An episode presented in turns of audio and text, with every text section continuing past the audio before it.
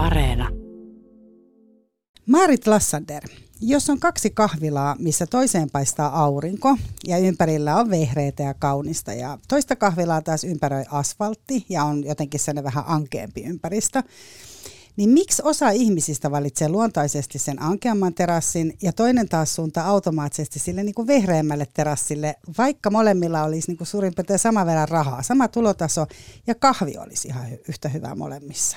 Onko kyse jonkinlaista persoonallisuuspiirteistä, itseluottamuksesta vai siitä, miten meidät on kasvatettu, että niin kuin sinä tai vaikka koko perhe on vain ton kahvilan arvoinen, tai nimenomaan just on hyvän kahvilan arvoinen?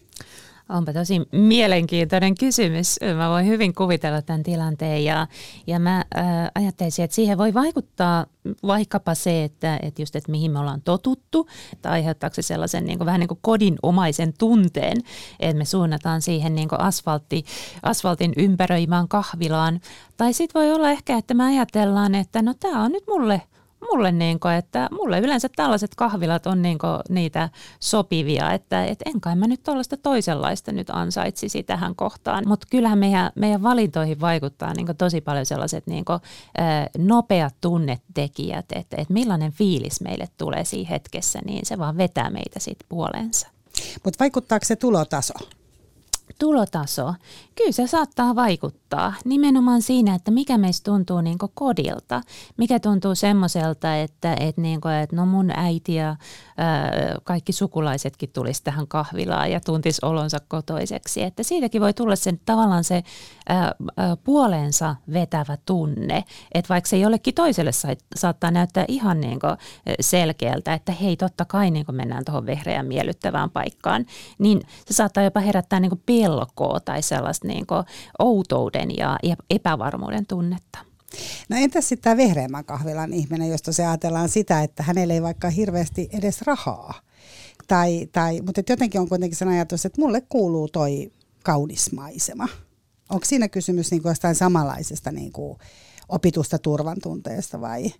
Voi olla, voi olla myös se, että, että, niin kuin, että, että ajatellaan nimenomaan näin, että kyllä mä ansaitsen – tämän kahvilan tuotteita. Että mä ansaitsen istua tässä ympäristössä ja, ja tuntee olevani kotonani e, näissä ihanissa puitteissa. Ja, ja tota, siinäkin voi olla, että on totuttu vaikka siihen, että pitämään tietynlaista elämäntasoa tai tulotasoa yllä, että, että, niin kuin, että vähän niin kuin tavoitellaan myös sitä, että, että mun elämä on tämmöistä vähän niin kuin esteettisempää, että siihen kuuluu kauniita asioita. Vaikka olisi edes välttämättä niin kuin taloudellisesti varaa. Vaikkei olisi. Monet ihmiset ajattelee näin, että kyllä mulle kuuluu, vaikka mulla ei sitä rahaa olekaan. Ja se monesti sitten johtaakin siihen, että käytetään rahaa, jota ei ole olemassa. Eli oikein hyvä aloitus kysy mitä vaan ohjelmasta, missä tällä viikolla puhutaan rahasta. Puhutaan rahasta taas kerran, sanon näin, koska siitähän on tässä ohjelmassa jo puhuttu esimerkiksi miljonäärin tai köyhän tai vaikkapa vaurastumisen näkökulmasta. Ja raha liittyy varmaan melkein kaikkiin itse asiassa haastatteluihin, mitä, mitä on tehty. Mutta tänään me puhutaan siitä, missä määrin meidän henkilökohtainen suhtautumisemme rahaan vaikuttaa paitsi omaan hyvinvointiimme ja mielenterveyteemme, niin myös suhteessa muihin ihmisiin. Eli myös se, että mitä me to, itsestämme rahan kautta ilmennämme. Vieraan on aiheesta Rahaviisauskirjan kirjoittanut psykologi ja psykoterapeutti Maarit Lassander ja mun nimi on Mira Selander. Oikein lämpimästi tervetuloa. Yle puheessa. Kysy mitä vaan. Maarit, äh, mitä sä ajattelet psykologina piheydestä? No äh, ihan siitä sanasta pihi, niin mulle tulee toki ehkä vähän sen semmoinen niin negatiivinen mielikuva, eikö vaan, että se ei, ole, se ei ole ihan säästäväinen, eikä se ole ihan tarkkakaan, vaan se on pihi siinä niin suhteessa muihin, että mitä muut tarvitsee minulta. Ja, ja tämä mun mielestä tekee siihen monesti sellaisen vähän niin semmoisen ikävämmän äh, vivahteen. Äh, ja äh, siitä on mun mielestä ihan hyvä puhua kyllä, että miksi me käytetään sitä sanaa sana, että halutaanko me ehkä sillä siitä ilmentää jotenkin sitä, että, että, niin kuin, että anteliaisuus on kumminkin semmoinen niin sosiaalinen normi ja, ja tota, siihen pitäisi pyrkiä, että me ollaan valmiita sit aina, aina omilla taloudellisilla resursseilla auttamaan muita ja olemaan aika, aika sitten niin kuin, äh, niin, anteliaita sen suhteen. Mutta se on mun mielestä hyvä välillä myös kyseenalaistaa, että, et niinku, et mikä on ero esimerkiksi säästäväisen ja pihin välillä. No mikä sun mielestä on ero säästäväisen ja pihin välillä? No säästäväinen äh, on mun mielestä äh, ehkä just tätä, että et niinku, et sä ajattelet aika tarkasti niitä sun omia taloudellisia resursseja. Sä mietit, että no miltä mun tulevaisuus näyttää, mitä mä haluan pistää niinku vaikka puskuriksi, että jos tulee jotain yllättäviä elämäntapahtumia ja ehkä mä mietin, että ostanko nyt tämän, tämän niin luksustuotteen vai tyydynkö sitten siihen halpakopioon, että mikä se on se mun, mun niin periaate tällaisissa valinnoissa. Mutta, mutta pihi on sitten ehkä just sitä, että, että siitä tulee se olo, että tarjoanko mä mun kaverille kahvin. Siinä, siinä toki moni, moni sitten niin haluaisi ajatella, että no totta kai, kyllähän mä nyt kaverille. Hmm. Se on myös aika kulttuurisidonnainen asia, että, että monissa maissa on esimerkiksi, jos ajatellaan vaikka, että sä menet Espanjassa illalliselle ystävien kanssa, niin siellä on tosi tyypillistä, että ihmiset maksaa vaikka siitä laskusta kaikki saman verran riippumatta siitä, että mitä sä oot ottanut. Et itsekin muistaa, että joskus ollut sille huolestunut, kun siellä vaan tilaillaan lisää ja lisää. Itse lähtenyt aika pienellä budjetilla ja silti se lasku, niin kuin tavallaan, että sanot itsestäsi tosi hölmön kuvan, että jos sä et osallistu siihen niin kuin saman verran mä mietin, että onko se niin kuin jollain tavalla niin kuin myös meidän semmoinen niin kuin jotenkin kulttuurisidonnainen asia, että on hienoa, kun ihminen pitää hyvää huolta niin kuin rahoistaan. Kyllä se varmasti on ja et, kyllähän tämmöinen niin laskun puolittaminen, niin se on vähän niin kuin suomalainen ja varmasti monen muuhunkin niin kuin kulttuuriin liittyvä, mutta, mutta niin kuin Suomessa on, se on jotenkin semmoinen niin ilmiö, että, että me halutaan pistää se puoliksi ja, ja jos yrittää maksaa, niin se toinen estelee viime, viimeiseen asti, että no et todellakaan niin rupea nyt tähän rahaa laittamaan. Ja, ja sitten jossain toisessa maassa niin ajatellaan, että kyllä se tasaantuu sitten – että vaikka mä ostasin nyt kaksi äh, rundia äh, juomia niin, ja toinen vaan yhden, niin sitten joku toinen kerta niin menee toisin. Että tavallaan kyllä meillä on, on mä koen, niin kuin, että on sellainen niin tietynlainen tarkkuus. Liittyykö se sitten niin suomalaiseen mielenlaatuun, meidän kasvatukseen vai siihen, että meillä ei ole ihan hirveästi ehkä myös kokemusta sellaisesta, niin kuin, että, että se, ne taloudelliset resurssit olisi suuret. Ja jollain tavalla mä ajattelen, että, että joskus on virkistävää myös, myös kokeilla sitä toista ajattelutapaa, että, että vaikka, vaikka maksaa kaikki tai antaa toisen tarjota ja huomata, että mitä se itsessä niin herättää. Että tarviiko siitä kokea syyllisyyttä tai, tai voiko siitä olla iloinen. Että sekin voi jollain tavalla niin mun mielestä vähän piristää ihmissuhteita. Sekin voi niin kuin vaurastuttaa sua esimerkiksi. Se ta, niin kuin mun mielestä se, kun sä tarjoat jollekin, mm-hmm. niin kuin jos vaikka niin kuin tarjoaa koko aterian, niin sitten tulee niin kuin aika sellainen niin kuin vauras olo itselleen, vaikka se olisi niin kuin sitä omaa niin kuin rahapussia jotenkin vähän keventänyt. Kyllä, ja itse asiassa mä luulen, että se on melkein se helpompi vaihtoehto niin kuin tarjota kuin ottaa vastaan. Et se saattaa olla vielä isompi kynnys sit loppujen lopuksi, että mitä jos mä jään vaikka vähän niin kuin velkaa toiselle. Sä voit saada semmoisen niin tietyn identiteetin muiden ihmisten joukossa tietysti, että oletko sä semmoinen, joka vaikka tarjoaa, tai oletko sä kenties semmoinen, joka nimenomaan koskaan ei tarjoa, koska, koska ainahan on sitten myös niitä ihmisiä, jotka sanotaan, että tulee vaikka yhteisiin juhliin aina, että kun pyydetään, että tuodaan jotakin, niin, niin he tuo jotenkin niin tosi vähän tai, tai ei tuo niin kuin mitään, tai jos tuo jotain, niin sitten äh, on näitäkin kokemuksia, että ottaa mukaansa sen, mikä on tuonut. Mä kuuntelin itse asiassa Italian yleisradioyhtiön Rain äh, yhtä iltapäivälähetystä, ja siellä tätä asiaa niin kuin pohdittiin, ja siellä äh, juontaja kertoi olleensa tota, juhlissa uutena vuotena, missä kaikki oli myös pitänyt tuoda joku, joku juttu ja joku oli sitten tuonut sinne vaikka kalkkunaa tai jotain muuta vastaavaa. Sitten se oli pariskunta, jotka oli päättänyt tuoda kaksi fenkkoolia. Ja, tota, ja se oli tietysti niin kuin summana aika paljon vähäisempi kuin muiden, mutta myös se, että mitä iloa siitä saadaan. Eli, eli he sitten pohdiskeli siinä ohjelmassa, että oliko se tarkoittanut vaikka, että ihmiset sitten eri ruokalajien väleissä niin kuin imeskelee fenkkoolia, joka, joka sitten puhdistaa sua vähän niin kuin sitruunasorbetin tyyliin. Ja tota, mä valitettavasti jouduin lopettaa sen lähetyksen kuuntelemisen, mutta pääsin niin pitkälle, että siinä sanottiin, että siinä on psykologisesti nämä ihmiset, jotka NS lokkeilee, niin ne saa siitä tyydytystä että se olisikin niin kuin semmoinen onnistuminen. Voiko tämä olla mahdollista edes?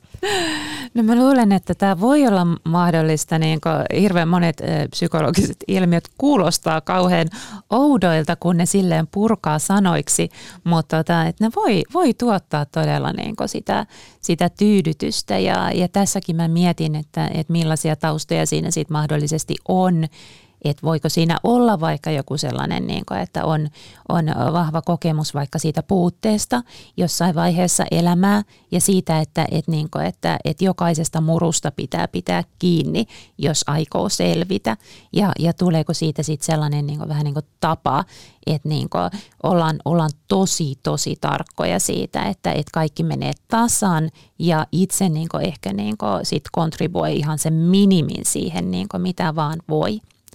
Ja se voi olla myös aika tiedostamatonta sillä tavalla, että, että siitä voi tulla hyvä olo, että hei, että nyt niin kuin, että mä säästin tässä ja niin kuin, että tämäpäs olikin tosi tarkasti ja, ja hyvin suunniteltu. Ja mä itsekin tunnistan, niin kuin, että, että mä saatan tuntea tyytyväisyyttä vaikka siitä, että, että, niin kuin, että mä en heitä mit, jotain roskiin että mä vaikka käytän mitä ollaan niin ostettu vaikka kaupasta, vaikka se olisi jotain, Tunnistan. mitä mä en todellakaan halua syödä, mutta niin kuin, että kun mä saan vaan käytettyä sen. Tunnistan. Et, et siinäkin, siinäkin voi olla vähän sellaista, ja mä tunnistan, että se, se varmaan kumpuaa jossa, jostain sellaisesta niin omasta historiasta ja, ja siitä niin säästäväisyyden tarpeesta, että mitään ei koskaan saa niin tuhlata. Ja, ja voi olla, että nämä ihmiset jopa kokee, että nämä ihmiset ympärillä on niitä tuhlareita, jotka tuo mitä sattuu ja jättää mitä sattuu minne tahansa ja, ja käyttää rahaa niin kuin, tavalla, joka ei ole ehkä tarpeen heidän mielestään. Et siinäkin voi olla sellainen, niin kuin, että he, he ei näe sitä omaa toimintaansa mitenkään tuomittavana tai, tai ikävänä, vaan pikemminkin sellaisena niin järkevänä resurssien käyttönä. Tota, Annika, on täällä kys- Annika on täällä kirjoittanut itse asiassa näin, että säästäminen on hienoa, mutta piheys on noloa. Miten ihminen osaisi olla yhtä aikaa rento ja antelias, silti hyvä ja tarkka rahan käyttäjä? No niinpä. Se tuntuu niin, niin jotenkin sellaiselta, että apua, että tässä on hirveä ristiriita. Mut, tota, ja sehän sekoittaa heti jotenkin. Se sekoittaa, joo. Me ruvetaan miettimään, että mikä tässä nyt on oikein tärkeää. Mutta mut totuushan on, että meille on eri asiat tärkeitä. Ja mä voin ajatella vaikka, että mulle on tärkeää se, että, että mä pystyn vaikka pitämään huolta ihmisistä, jotka on mun lähipiirissä. Ja jos heillä vaikka sattuisi olemaan joku niin tiukka taloudellinen tilanne, niin mä voisin olla apuna – tai, tai mä pystyn tarjoamaan, koska mä haluan, että heille tulisi vaikka hyvä mieli, kun me käydään kahvilla, niin tulisi sellainen ole, että onpa kiva. Ja, ja sitten samalla mä saatan ajatella, että, että mä haluan, että mulla on siihen mahdollisuus, mikä tarkoittaa sitä, että totta kai mun täytyy olla jollain tavalla säästäväinen, koska mä en ole niin ihan superrikas – että mä en voi vaan niitä rahoja tuolta, niin kuin, ne ei tipu mulle sille niin puusta. Että jotta mä voisin toteuttaa niitä mun arvoja mun ystäviin nähden, niin mun täytyy myös sit niin pitää huolta siitä mun taloudesta. Et sillä tavalla voisi ehkä niin yrittää ratkaista sitä ristiriitaa. Et se, että miten mä olen antelias muita kohtaan ja, ja tota, käytän sitä mun rahaa, niin se on mun tietoinen valinta. Että mä haluan tehdä sitä – ja se vaatii sitä säästäväisyyttä. Jos ajatellaan vaikka vanhempana, että kyllähän vanhemmat hirveän usein niin kuin priorisoi lapsensa itsensä edelleen esimerkiksi. Että siinä ei olla kauhean pihejä, vai mitä ajattelet? No näin se varmasti monesti on. Että me jotenkin koetaan, että se oma perhe, omat lapset, niin, niin ne on niin lähellä, että halutaankin sitten käyttää sitä rahaa siihen. Siinäkään mun mielestä niin kuin, ei pitäisi olla sellaisia niin sääntöjä, että et ei, ei aina tarvitse käyttää vaikka lapsiin hirveästi rahaa. Ja onko se nyt aina tarpeellista sit ostaa sitä kaikkein uusinta asiaa tai just sitä, mitä he toivoo. Että et kyllä siinäkin voi tehdä ihan omanlaisia valintoja kuitenkin. Ja se on ihan totta, että me ajatellaan tätä niin aika omasta näkökulmasta, mutta, mutta sitten on se, se toisen näkökulma, että jos vaikka, jos vaikka me aina tarjotaan sille toiselle ja siitä tulee sellainen tapa, niin kyllähän se alkaa myös ärsyttää. Siinä voi tulla sellainen olo, että, niin kuin, että tämä ei ole tasapainossa tämä meidän suhde. Ja, ja se vaikuttaa sitten siihen, että, että miten se kehittyy ja, ja niin kuin, että pysyykö se meidän ystävyys vaikka ää, elossa – jos siinä on tällaisia niin kuin, vähän niin kuin selvittämättömiä ristiriitoja. Niin ja siinä syntyy ehkä mahdollisesti jonkinlainen valtasuhde myös. Mm. Eli kyllähän toinen sitten se, joka tarjoaa, niin on helposti sitten ehkä vähän korkeammalla. Mm. Joo, joo. Ja to, millainen olo sille toiselle siitä tulee. Voi tietenkin olla, että tulee ihan hyvä olo. Ja, ja tota, ei ole, ei ole niin välttämättä sille vaikea asia, mutta voi tulla myös sellainen, niin kuin, että et, et, no mä oon tässä vähän niin huonommin pärjäävä tyyppi ja, ja tuo ehkä katsoo mua vähän siitä, sillä silmällä. Yle puheessa. Kysy mitä vaan. Tota, tänään Kysy mitä vaan ohjelmasta, mistä toivotan lämpimästi hyvää iltapäivää, niin tänään me puhutaan rahasta. Vieraana on psykologi ja psykoterapeutti Maarit Lassander, joka on kirjoittanut myös rahaviisauskirjan. Tuosta tota, niin kun, oikeastaan niin kuin identiteetistä ja valtasuhteesta versus muut. Äh, haastattelin muutama vuosi sitten yhtä erittäin ihanaa terapeuttia, joka, joka oli ansainnut tai oli tosi hyvä tuloinen. Ja sitten hän sairastui pahasti ja menetti sen kautta sitten niin kuin ei pystynyt tekemään sitä työtään. Ja hän puhui vaan siinä haastattelussa esimerkiksi sitä, että, että se oli valtava pudotus niin kuin, niin kuin monella tapaa. Myös yksi pudotus oli se, että, että hän ei yhtäkkiä ollutkaan se ihminen, joka pystyy niin kuin ystävättäriensä kanssa lähtemään tekemään niitä asioita, mitä oli totuttu.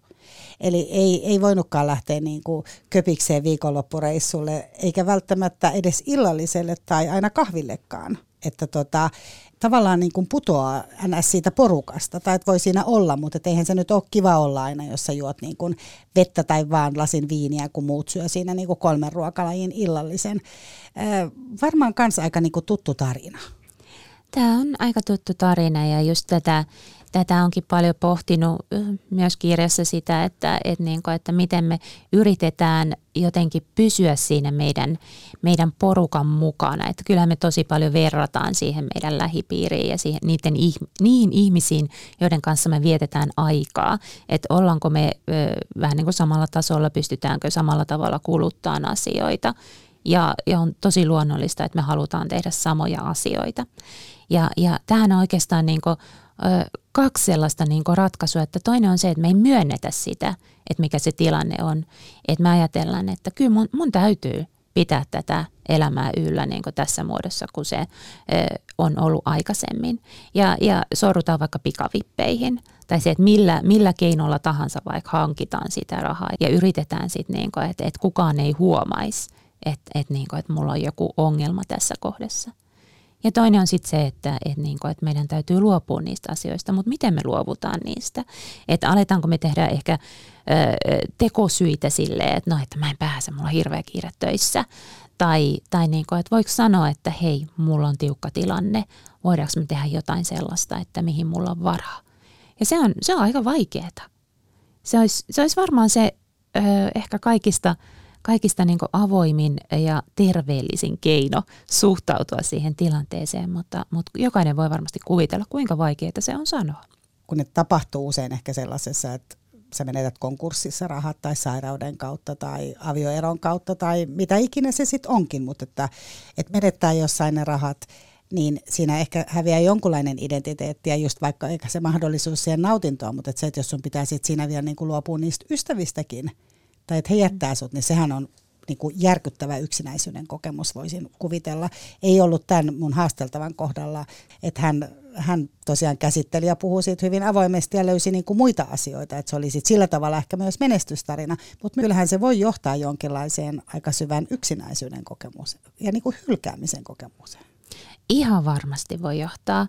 Ja, ja tota, tässä on ehkä, se, ehkä just tämä, että, että silloin kun me ö, sairastutaan tai varsinkin jos me va- sairastutaan fyysisesti tai, tai meille tulee ero tai tulee joku tällainen niin iso meidän talopala, joku mikä, eihän me voida sitä peittää ja me kerrotaan se kaikille, että tässä kävi näin ja sitten kauhistellaan, että miten voi olla ja miten me voidaan sua auttaa ja näin. Mutta sitten jos se, jos se niinku, tavallaan se, se niinku elämän kriisi on semmoinen vähän niinku peitossa oleva, et se, se voi niinku johtua myös siitä, että me tehdään niinku ehkä, ehkä vääriä taloudellisia valintoja. Ihan, voi olla, että se ei ole, ihan, se ei ole mitenkään meidän syytä, mutta niin että, että tapahtuu vain asioita, jotka johtaa siihen, että me ollaan vaikka pulassa. Ja kun sitä ei näe ja, ja se on piilossa, niin se, että sä otat sen esille ja, ja niin puhut siitä avoimesti, niin se vaatii, vaatii sellaisen niin kuin, ö, rohkeuden ja päätöksen siitä, että, että nämä, nämä, on ihan, nämä on myös elämän kriisejä. Että niin kuin, että miten, ne, miten ne eroaa siitä, mitä muuta voisi tapahtua. Että myös näin voi käydä. Mutta jollain tavalla meillä on pitkään pitkään ollut, ollut se, niin se tabu, että jos me ollaan taloudellisessa pulassa, niin se kannattaa piilottaa muilta. Niin se on se häpeän tunne, epäonnistumisen tunne. Vaikka ihminen on voinut käyttää velkaantua sen takia, että hän maksaa jotain sairaanhoitokuluja esimerkiksi. Totta. Tai on vaikka epäviisaasti taannut jonkun lainan ja jollekin toisella on käynyt ehkä siinä sitten köpelösti. Et voi, voi olla sellaisia tilanteita, että missä sä et, et ole voinut vaikuttaa siihen niin lopputulokseen. Ja vaikka olisitkin voinut vaikuttaa, niin kuinka moni meistä sitten haluaa syyttää toista siitä, että, että, niin kuin, että me ei aina, aina pystytä niin näkemään tulevaisuuteen ja voidaan tehdä myös valintoja, jotka ei ole niitä viisaita. Ja, ja tota, antaa armoa antaa, niin niin. itselle ja tavallaan niin kuin muillekin sitä kautta. Joo, joo. Susanna kysyy myös täällä sitä, että onko holtiton ostaminen ja ehkä sitten velkaantuminenkin, niin onko se myös jonkinlainen itsetuhon muoto? Se on kyllä hyvä, hyvä kysymys. Jollain tavalla kyllähän se on, koska me saatetaan itsemme niin siinä sellaisiin vaikeuksiin, että, että, niin kuin, että niistä, on, niistä on tosi, tosi hankala niin yksin nousta tavallaan, että jos me, jos me niin otetaan sitä velkaa, heitetään kaikki laskut pois ja, ja tota, mennään ihan loppuun asti, että et niin, et niin, niin pitkälle kun päästään ilman, että koskaan pyydetään apua kenelle, keneltäkään, niin kyllähän siinä tuhoaa sitä oman elämänsä ja oman elämän edellytyksiä. Siinä, siinä mä kyllä, kyllä pysähtyisin, pysähtyisin niin, niin nopeasti kuin mahdollista – että et, tota, et mitä tässä on niinku tapahtumassa, että mitä siitä seuraa. Seuraako siitä lopulta se, että, et niinku, että tavallaan kun kaikki on mennyt, luottotiedot on mennyt ja näin, niin ei ole enää muuta mahdollisuutta kuin tunnustaa se, että et niinku, et, et tästä ei enää pääse, pääse eteenpäin, että jotain täytyy tehdä. Mutta mut täytyy sanoa myös, että kyllähän raha, niin se on myös tämmöinen addiktoiva väline elämässä että, että sillä, sillä tuntuu olevan paljon sellaista niin potentiaalia synnyttää addiktioita.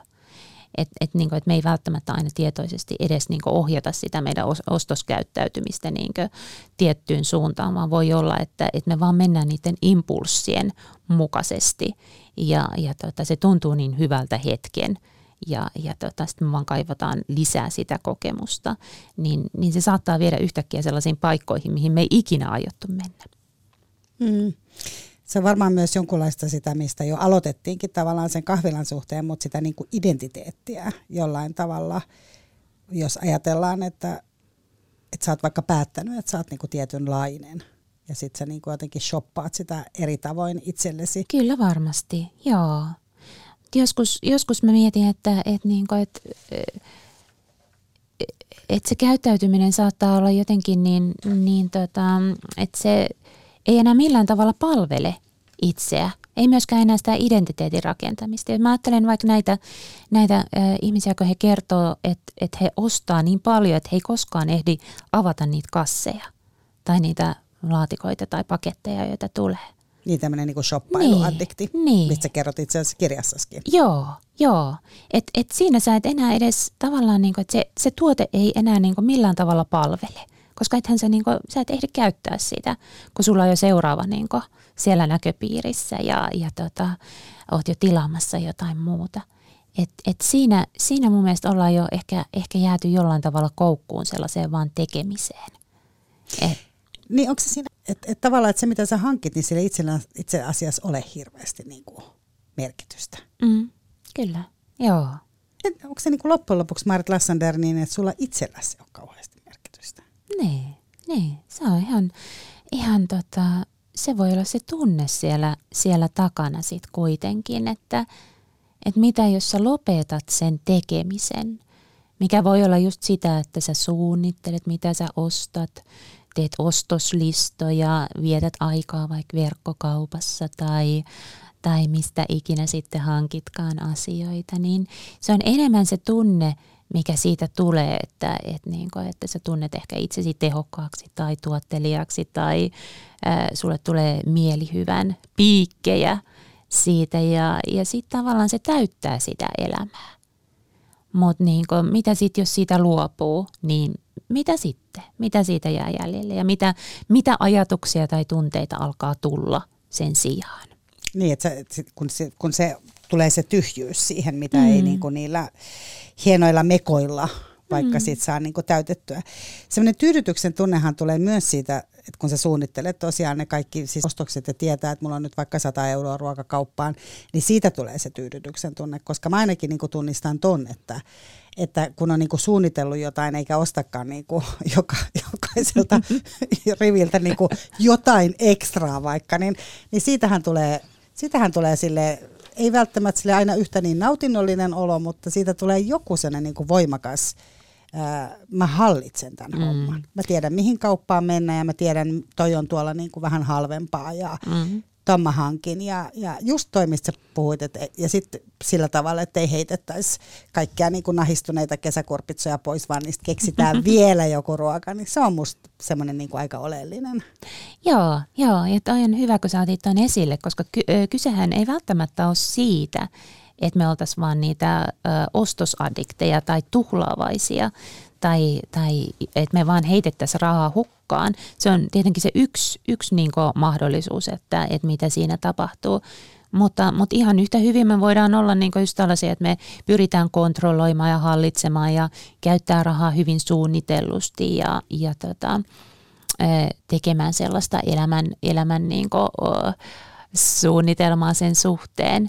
Uh, mutta tota, siinäkin mä, mä niin joskus haluaisin vähän herätellä ajattelemaan sitä, että kuinka suuri osa se, siitä meidän niin huomiosta ja energiasta ja, ja niin kuin, mm, no ajasta ylipäätään menee kuluttamiseen ja, ja, si, ja sen suunnittelemiseen.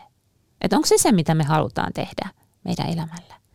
Ja jos, jos ajattelee niin semmoista tutkimustietoa, niin me tiedetään, että, että, että, niin kuin, että jos mitä enemmän – me ö, ympäröidään itseämme, jos me vaikka eletään ympäristössä, missä, missä kuluttaminen ja materialismi on sellainen hyvin, hyvin keskeinen asia, niin se vaikuttaa meidän ö, hyvinvointiin negatiivisesti, vaikka me ei itse välttämättä oltaisi niitä isoja kuluttajia.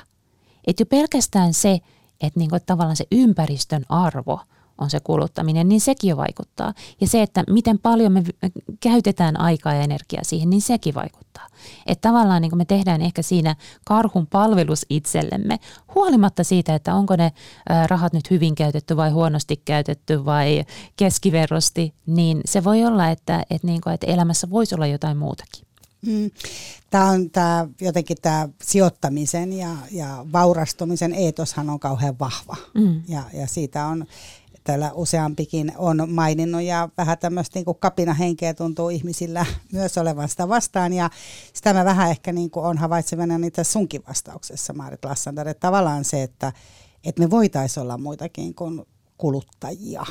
Miten, mm. tota, miten se homma siis otetaan haltuun, että jos ei kiinnostakaan se, että sijoittaa tai, tai haluaa asua vuokralla tai, tai jotain muuta, niin millä tavalla me niin kuin voidaan vastustaa sitä. Mehän joudutaan käyttämään rahaa ja miettimään, mihin ne riittää ja on miljoona eri asiaa ja laskua ja lasten asiat ja niin edespäin.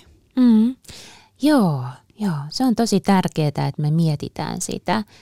Ja, ja tota, on ihan samaa mieltä, että monesti ehkä vähän, vähän tota, mm, mennään oikopolkuja – silloin, kun puhutaan, puhutaan säästämisestä ja sijoittamisesta ja ajatellaan, että, että kaikille sopii samat asiat ja kaikki tulee onnellisiksi samoista asioista, mutta sehän ei ole tietenkään totta.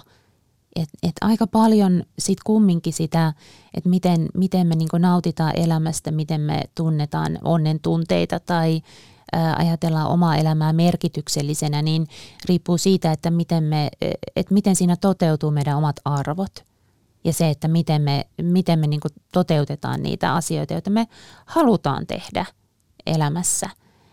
Ja, ja tota, ei, ei kaikki halua välttämättä keskittyä siihen, siihen vaikka sijoitussuunnitelman tekemiseen tai just asuu vuokralla. Tai, ää, Säästää koko ajan ja laittaa kaikkea paperille. Niin, tai ostaa vaikka se kahvi, joka on aivan ihana, mutta, mutta joka ei välttämättä nyt niin sit olisi tällä budjetilla se kaikkein viisain valinta.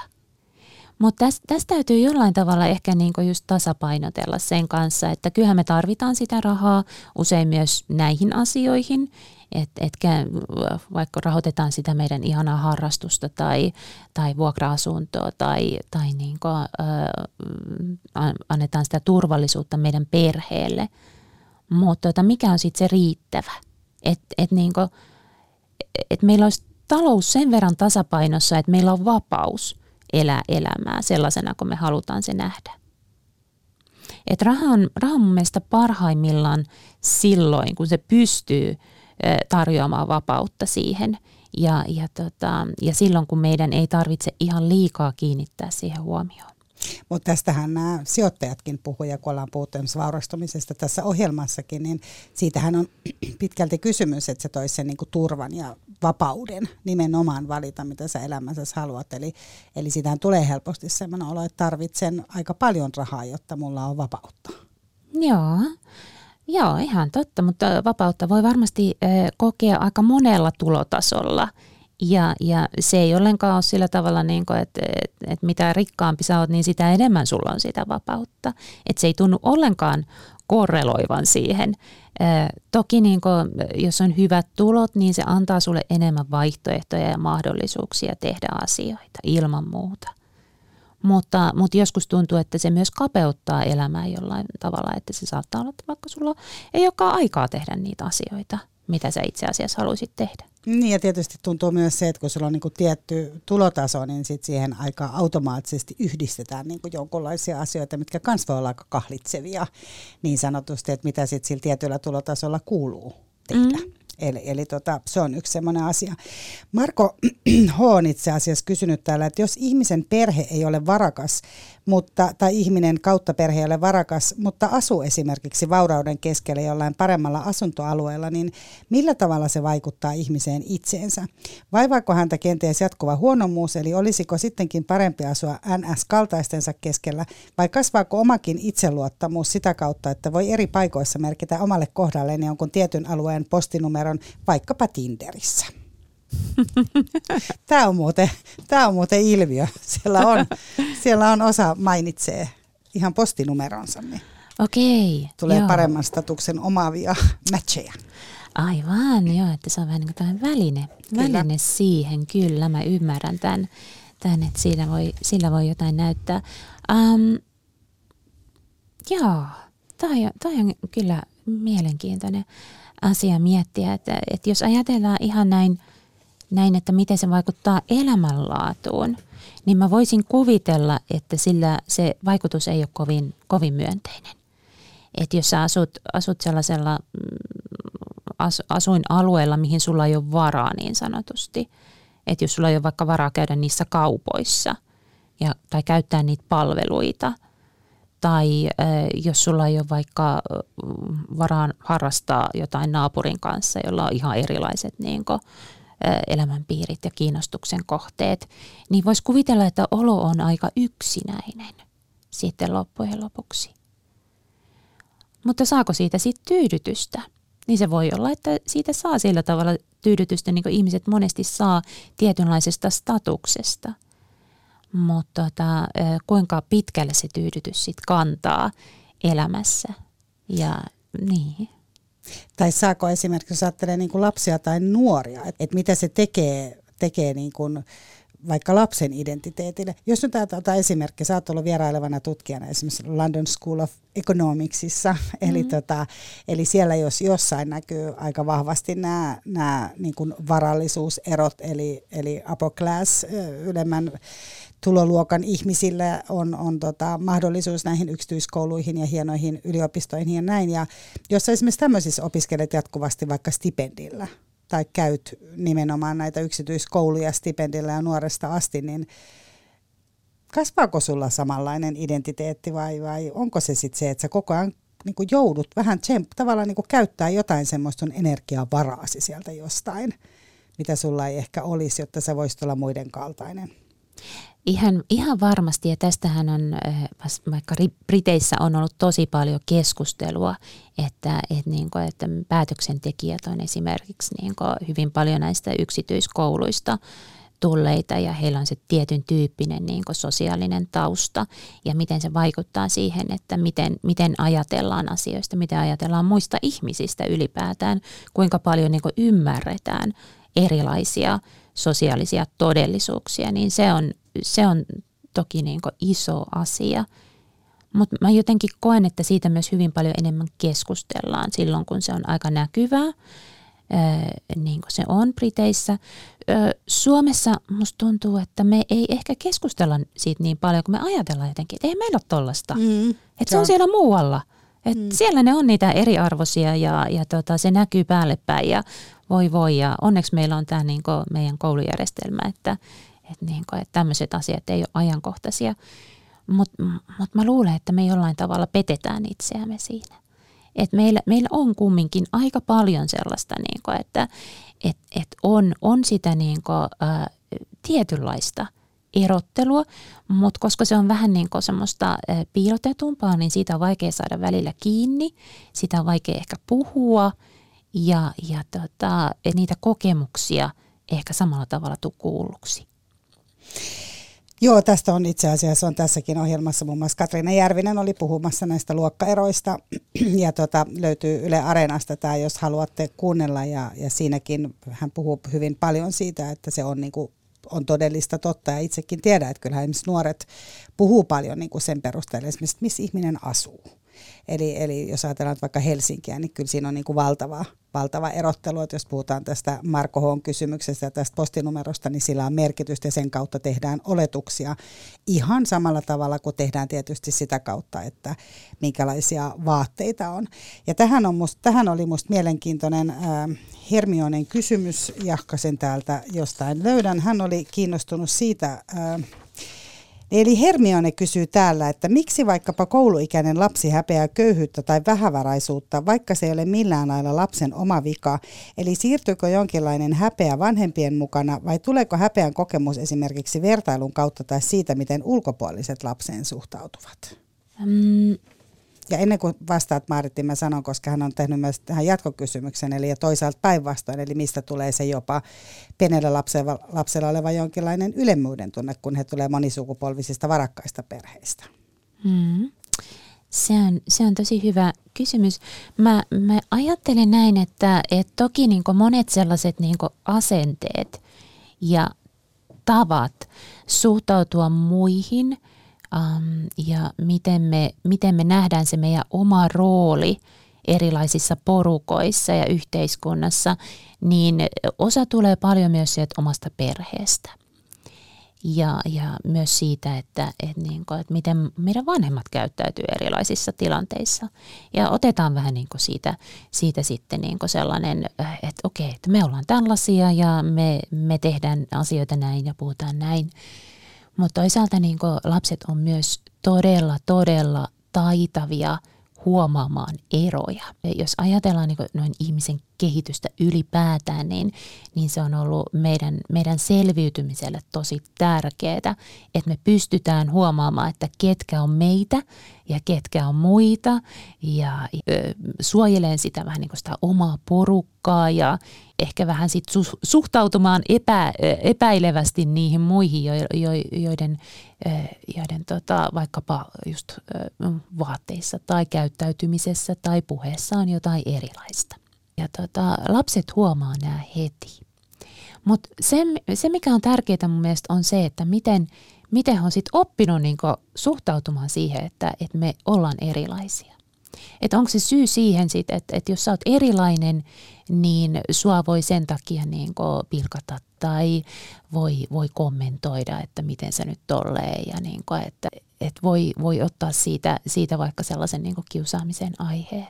Vai, vai pystytäänkö me niin Ja pystyykö lapset sitten hyväksymään sen, että eri, erilaisuus voi olla myös täysin ok. Ja on tärkeää, että me pystytään huomaamaan erilaisuus, mutta että se, se johtaisikin siihen, että, että, niin kuin, että me pystytään sitten ehkä olemaan huomavaisempia niitä muita ihmisiä kohtaan.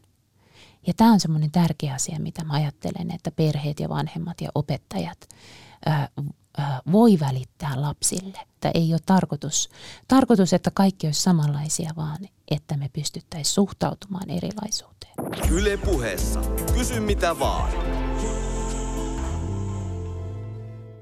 Jos vanhempi on päättänyt esimerkiksi arvot, että saa sitä kautta vaikka sitä vapautta ja arvoa itselleen, vaikka sillä tavalla, että sä teet sellaista työtä, joka on vaikka jollain tavalla kutsumustyö, en mä tiedä voiko sitä nyt kauheasti silloin niin kuin valitakaan, mutta se, että sä olet, olet vaikka kuvataiteilija tai, tai olet sairaanhoitaja tai poliisi tai lastenhoitaja tai mitä ikinä, mutta jotain sellaista, missä sä koet itsesi niin kuin se on sulle tärkeää, mutta siitä ei tienaa kauheasti niin sehän on myös yksi sellainen asia, mikä sit voi niin kuin lapsesta tuntua raskaalta, jos vaikka muiden vanhemmat onkin vaikka puolustusasiana ja, ja, ja niin kuin lääkäreitä yksityisellä puolella ja niin edespäin. Joo, joo, ihan totta. Miten semmoisen niin välittää lapselle, että tämä on niin kuin – tämä on mulle niin kuin arvokkaampaa, jos lapsi kokee siitä koko ajan sellaista jotenkin niin kuin vähemmyyttä sitten muiden kanssa. Siinä on vaikea sanoa, jos tiedät, että muulla muulla porukalla jotkut uudet Nike Air Max-lenkkarit ja, ja, ja sulla on jotkut äh, lähikaupasta hankitut talvi, talvi tota, lenkkarit, että joo mun äiti tekee. Et mun äiti kirjoittaa runoja ja tämä on mm-hmm. hänelle niin kuin tärkeää, jos, kuitenkin. Tai se, että ei ole varaa välttämättä osallistua mihinkään laskettelureissuihin tai muuhun. Joo, toi on, toi on hyvä asia niin mun mielestä puhua niin lasten kanssa myös siitä, että vanhemmat tai mitä vanhemmat ylipäätään, millaista palkkaa he saa, niin se ei tarkoita sitä, että kuinka arvokkaita he on ihmisinä tai, tai että, että kun saa enemmän palkkaa, niin tekee aina vaikka parempaa työtä sehän on niinku, jonkun, jos ajattelet niinku keskustelua lapsen kanssa, niin tähän voisi olla niinku se hyvin helppo niinku johtopäätös, että parempi palkka, parempi ihminen, tekee enemmän töitä, mutta näinhän se ei ole. Ja tämä on joskus aika hämmentävää selittää, niinku, että, että miten, miten se sitten menee, että, että jos se ei perustukaan siihen, mihin se sitten perustuu. Niin, että se menestys ei myöskään ole sitä, että saat enemmän niin. rahaa, että sä kohot koko ajan. Niin, että se, se ei ole sitä. Just, just luin yhden yhden tota, somepostauksen, jossa, jossa niin ehkä hyväpalkkainen henkilö sanoi, että hänestä on tosi noloa myöntää hänen oma palkkansa, kun hän ajattelee niitä vaikka just niin poliiseja, palomiehiä, sairaanhoitajia, jotka saa vähemmän palkkaa ja tekee niin hyvää työtä, että hän, häntä hävettää se ero ja, ja puhua ja, ja niin myöntää, että näin se nyt vaan on, koska sitä on todella vaikea selittää. Ja, ja tota, niin, että me arvotetaan joku asia niin korkealle, mm. ja sitten me maksetaan siitä tosi vähän, vaikka me niin. arvotetaan rahaa taas aika korkealle ja hyviä tuloja. Joo, joo. Ja sitten tulee helposti, että no näin tämä maailma vaan toimii. Mutta sitten jos sä yrität tätä lapselle selittää, niin tota, se kuulostaa aika tyhjältä niin selitykseltä, että maailma on tällainen. Että näin ne asiat vaan menee. Ja ehkä siinä, siinä voisi niinku just, just tota, tuoda sitä, että, että meillä on maailmassa kyllä epäkohtia. Että kaikki ei ole niin, että aikuiset on niinku päättänyt asiat niinku, niinku kaiken, kaikkien hyväksi. Ja että meillä on aika paljon sellaisia asioita, joita pitäisi muuttaa. Raha, se on vain yksi, yksi tavallaan asia, joka se näyttää sen, että mikä, mikä esimerkiksi jonkun perheen tulotaso on, mutta se ei pysty näyttämään juurikaan muuta. Tota, tässä me puhutaan Maarit Lassander sun kanssa paljon siitä, että lasten kanssa pitäisi puhua rahasta. Täällä esimerkiksi ää, Anu kysyy täältä, että perheen merkitys niin raha-asioiden oppimisessa on kiinnostavaa, koska joissakin perheissä raha-asioista puhutaan hyvin niukasti, eli niistä ei ole soveliasta puhua, ää, ja toisissa taas puhutaan paljonkin. Eli miten avoimuutta raha-asioissa voisi perheen lisätä ilman, että se kasaisi painetta lapsille? Mm. Se on, se on tosi tärkeää huomata, että lapsethan kuulee todella, todella paljon sitäkin, mitä me ei ajatella, että he, he sisäistää. Mä itse ajattelen, että vaikka mun omassa perheessä me ollaan aika avoimia, puhutaan äh, aika suoraan monista raha-asioista. Mutta esimerkiksi äh, mun, mun tota vanhin lapsini on herkkä huolestumaan. Ja hän saattaa niinku sieltä napata vaikka jonkun asian. Niinku, äh, tota, mä olin, olin hankkimassa just jotain, jotain asiaa ja hän sanoi mulle, että hei kuule, toi on aika kallis. Onko sulla siihen varaa? ja tota, mä tajusin, että hän on napannut sellaisia yksittäisiä lauseenpätkiä niin kuin, ja, ja yhdistänyt niistä sitten sellaisia niin käsityksiä. Et, on tärkeää puhua asioista, mutta myös huomioida se, että lapset ymmärtää niitä eri tavalla kuin me. Ja kannattaakin ehkä kysyä, että miten, miten sä oot tämän ymmärtänyt? Miten sä ajattelet vaikka meidän perheen taloudesta? Että onko se sun mielestä ihan turvallisella pohjalla vai huolehdit sä siitä, että miten meillä oikein pärjätään? Tota, Young Girl 96 liittyen varmaan tuohon nimenomaan on kirjoittanut, että jos elämässä on aina ollut tiukkaa ja se on aiheuttanut vaikkapa lapsuudessa ja nuoruudessa suurta ahdistusta, niin helpottaako ahdistusta rikastumalla vai seuraako tietty rahan liittyvä ahdistus koko elämän läpi? Mä oon kuullut tästä paljonkin, tota, tai on puhunut ihmisille, jotka on kokenut tätä, ja on monia, jotka sanoo, että, että, niinku, että se, sitä on vaikeaa helpottaa. Että jos on sellainen niin kuin, tavallaan ö, jo lapsuudessa tullut kokemus, että, että raha tuo sitä turvallisuutta ja kun sitä ei ole, niin, niin tota, asiat on huonosti, niin voi olla, että se, se tunne, tunne siitä niin ei hellitä, vaikka sitä rahaa olisi enemmänkin, koska me tiedetään, että elämä on ö, sellaista kuin se on. Muutoksia tulee – me ei pystytä ennustamaan asioita, niin meillä voi olla aina se vähän niin kuin se epävarma tunne siitä, että, että vaikka mulla olisi kuinka paljon rahaa, me saatan menettää ne. Mä, mä saatan joutua siihen tilanteeseen, missä mä olin aikaisemmin, tai että mä köyhtyn jossain vaiheessa joka tapauksessa, että, että, niin kuin, että mä en voi sitä estää. Että kyllä näistä voi tulla myös sellaisia niin kuin pitkäaikaisia, ehkä traumaattisiakin niin kuin kokemuksia siitä, että, että, tota, elämä on hyvin epävarma. No miten, tota, miten siitä päästään pois? Ja täällä Kia kysyy, että miten syntyy sellainen niin terve rahasuhde, tai että minkälainen se on. Miten sä, Maarit Lassander, vähennät tätä ahdistusta sitten? No ainakin sillä, että, että tulee tietoisemmaksi siitä, että mitä se raha itselle merkitsee ja millaisia tunteita se itsessä herättää. Ja, ja miettii sitten niitä, että, että, että mitä ne mun omat arvot on äh, rahaan liittyen. Ähm, rahan omistaminen ei ole paha asia, mutta ei myöskään ole, ole epäonnistuminen, jos se ei ole itselle tärkeää. Mutta tota, et selvittää sitä omaa, omaa, niinku, äh, omaa näkökantaa, omaa suhdetta siihen. Ja, ja tota, jos vaikka huomaa, että on tosi taipuvainen stressaamaan sen kanssa, niin puhuu siitä mahdollisimman paljon – ja, ja tota, mm, niin kuin kenelle? Omalle lähipiirille, että et niin kuin, tämä herättää musta tällaisia niin kuin tunteita ja, ja epävarmuutta. Ja toki siihen voi niin kuin, omalla toiminnalla vaikuttaa, että hakkii vaikka rahataitoja ilman muuta. Että rahataidot on kuitenkin sellaisia niin konkreettisia asioita, että, että niitä voi nykyään jo, kun menee tuonne pankkiin, niin voi sanoa, että hei, mä haluaisin vähän niin kuin, tota, kehittää tätä mun osaamista. paljon, paljon tarjotaan nykyään jo coachausta ja semmoista, niin kuin, että, että no niin, että opettele sijoittamaan ja säästämään. Ja siitäkin saattaa olla apua, että, että, niin kuin, että tuntuu, että oma talous on varmemmalla pohjalla. Mutta, mutta jos lähtee niin siitä, että, että mä tavallaan otan he, elämän hallintaan sillä, että, että, niin kuin, että nyt musta tulee tällainen niin rahaguru, niin se ei välttämättä aina helpota että ensin kannattaa jollain tavalla niin tutustua itseensä ja siihen, siihen pitkän ajan rahasuhteeseen.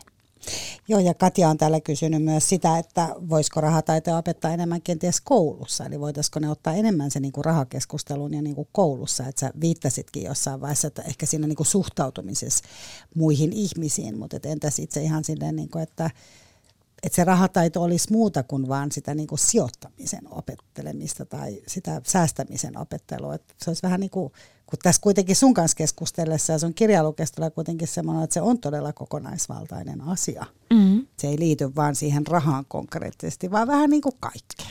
Kyllä, joo. Joo, se on mun mielestä hirveän, hirveän tärkeä ja, ja tota, iso oivallus huomata, että se liittyy just kaikkeen, että miten me eletään, mitä me, miten me syödään, missä me asutaan, miten me suhtaudutaan muihin ihmisiin, millaista työtä me tehdään. Et kaikessa tässä on niinku raha jollain tavalla mukana ja vaikuttaa meidän valintoihin. Ja kyllähän sitä lapsillekin opetetaan valitettavan myöhään, jos ajattelee, että neljäsluokkalaisille alkaa, alkaa tulla sitten tota, mm, tunteja. Et, ö, nyt kun on tutkittu sitä, että miten lapset muodostaa niitä omia asenteita rahan liittyen, niin m, aika paljon syntyy jo alle seitsemänvuotiaana sitten, sitten just näitä ajatuksia ja, ja uskomuksia. Ja, ja se liittyy hirveän paljon siihen, että mitä me koetaan siinä omassa lapsuuden perheessä ja ympäristössä.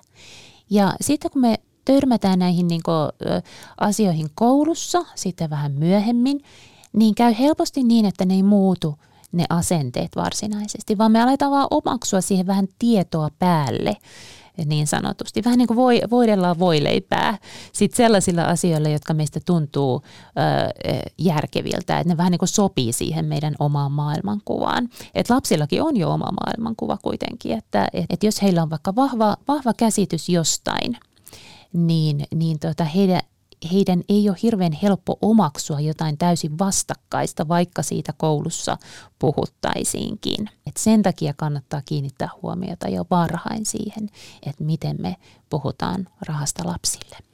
Eli kuulostaa siltä, että jotenkin että se ilmapiiri olisi niin kuin vaikka olisi tiukkaakin, jos se, se on aikamoinen vaatimus tietysti mm. silloin, kun on tiukkaa, mutta että tavallaan että olisi niin kuin rehellistä, mutta rentoa Joo. jollain tavalla, ettei siitä että onko se jotenkin sitä, että pystyisi kuitenkin sanoa, että me mm. selvitään, että ei ole niin kuin mitään hätää. Kyllä, ihan varmasti. Ja just sitä, että me pystyttäisiin tekemään eroa sillä, että, että, niin kuin, että raha ei ole sama asia kuin menestys. Tai raha ei ole sama asia kuin ihmisarvo. Ja se on hirveän tärkeä asia, jos me ajatellaan niin kuin meidän suhdetta myös muihin ihmisiin. Että me ei nähtä sitä sellaisena niin kuin menestyksen mittarina – koska muuten meidän, meidän niin koko, koko niin käsitys maailmasta kapeutuu ihan hirveästi, jos me aletaan nähdä, että, että vaikka, vaikka ihmisen onnistuminen takaa sit sen, niin sen, sen taloudellisen turvallisuuden. Tota, mun on täytyy kysyä Maarit vielä tähän, että onko niinku semmoinen, kun on ihmisiä, jotka myös niinku tuhlaa rahansa, eli tavallaan sanotaan, että raha polttelee taskussa, kuten mun isä aina tapa sanoa. Että, et onks, kun Susanna tuossa oli kysynyt siitä itsetuhoisuudesta, että menee ja ostaa jotain kallista, niin onko se tavallaan se semmoinen, että sun pitää saada se tili niinku tyhjäksi jossain vaiheessa kuuta, niin onko se myös jonkunlainen semmoinen niin kuin, voiko se olla myös tuottaa turvaa? Eli jos sä oot vaikka tottunut lapsuuden perheessä siihen, että on vähän turvatonta sen rahan suhteen ja pitää jännittää, niin, niin sitten mä haluan tehdä sen saman NS itselleni. Eli tavallaan vähän niin kuin huono parisuhde. Et sä tiedät, että toi ei tee mulle niin kuin hyvää, mutta tässä mulla on tuttu olla, kun en ole mm. tottunut parempaa. Ihan totta, joo. Varmasti, varmasti voi olla näinkin, että, että elämä voi olla yksinkertaisempaa silloin, kun se on tuttua ja turvallista ja, ja tota, se, että sä saisit vaikka yllättävän rahasumman jossain vaiheessa elämää, niin se voikin olla semmoinen stressin aihe, että mitä mä tällä teen. Ja nyt kun mä oon saanut tämän, niin nyt mä en voikaan valittaa, vaan mun pitäisi jotenkin, jotenkin käyttää tämä sillä tavalla, että Hirveästi, se joo. Heti tuntuu, tulee ihan hirveä stressi. Plus sit se, että onhan siinä myös jotenkin se, että, että se sun identiteetti muuttuu mm. niin kuin jollain tavalla myös. Tavallaan, että sulla on se ystäväpiiri ja, ja ne kaikki ihmiset, kenen kanssa sä oot tottunut niin kuin toimimaan. Että jos joku sitten yhtäkkiä tuleekin siihen niin kuin miljonäärinä, niin onhan se, se on erilainen niin kuin se koko kokemus, että saan kyllä kiinni se lottovoittajien tuskan Joo. jollain tavalla. Mutta kun nyt vielä otettiin tuo lottovoitto, niin viimeisenä kysymyksenä Maarit Lassander otetaan tota Sirkun kysymys siitä, että mitä mieltä sä olet niin kutsutusta manifestoinnista? Eli äh, siitähän puhutaan paljon, eli jos ihminen kuvittelee itsensä rikkaammaksi kuin onkaan, niin johtaako se oikeasti siihen, että hän alkaa rikastumaan, kuten väitetään? Eli tämmöinen niin vetovoiman laki, sä rupeat miettimään asioita, mitä sä haluat, vaikkapa rahaa ja sitten tulee rikkautta. Tämähän on hyvin tämmöinen niin kuin varsinkin amerikkalainen. Mm-hmm. Joo. Mä itse ajattelen, että se on todella vaarallinen ajatusmalli. Ja se voi johtaa, johtaa todellisiin niin kuin, tragedioihin, että jos ihmiset uskoo, uskoo tähän, siinä on ihan hirveästi sellaisia niin kuin mun mielestä eettisiä ongelmia. Että, niin kuin, että sä voisit ajatella itsesi rikkaaksi tai terveeksi tai onnelliseksi, että se olisi sun vastuulla. Että jos sä oot ajatellut, ajatellut vääränlaisia ajatuksia, niin voi voi, nyt sä teit väärin ja oma vika. Et, et tota, mun mielestä tämä on ehkä sellainen, sellainen asia, mihin kannattaa todella suhtautua hyvin kriittisesti. Mutta miten sitten sä ajattelet tällaisista aarekartoista tai sellaisista niin kuin ajatuksista? Onhan siinä kuitenkin myös se, että jos ihminen niin kuin ajattelee vähän niissähän ei varmaan niinku ihan seteleitä liimailla siihen paperiin, mutta mm. sä ajattelee vähän mitä asioita haluaa. Et haluaa nyt vaikka ä, timanttikaulaketjun, niin, niin leikkaa lehdestä timanttikaulaketjun kuvan. Ja, ja voiko siinä olla myös se, että sit rupeaa vähän enemmän niin kuin ajattelemaan sitä, että mitä mä oikeasti haluan, minkälainen ihminen mä oon. Voiko siinä olla mitään tällaista, koska ymmärrän tuon vaarallisuuden hyvin, mutta voiko mm. olla jotain positiivisia puolia?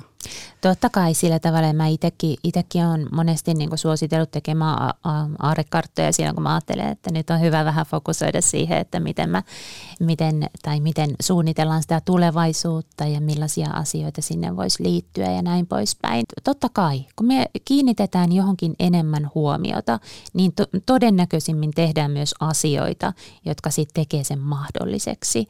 Että et jos meillä on niin joku iso taloudellinen tavoite ja, ja me mietitään sitä säännöllisesti, niin todennäköisemmin me tehdään myös niitä suunnitelmia säästämisen suhteen tai, tai toteutetaan sitä jollain tavalla.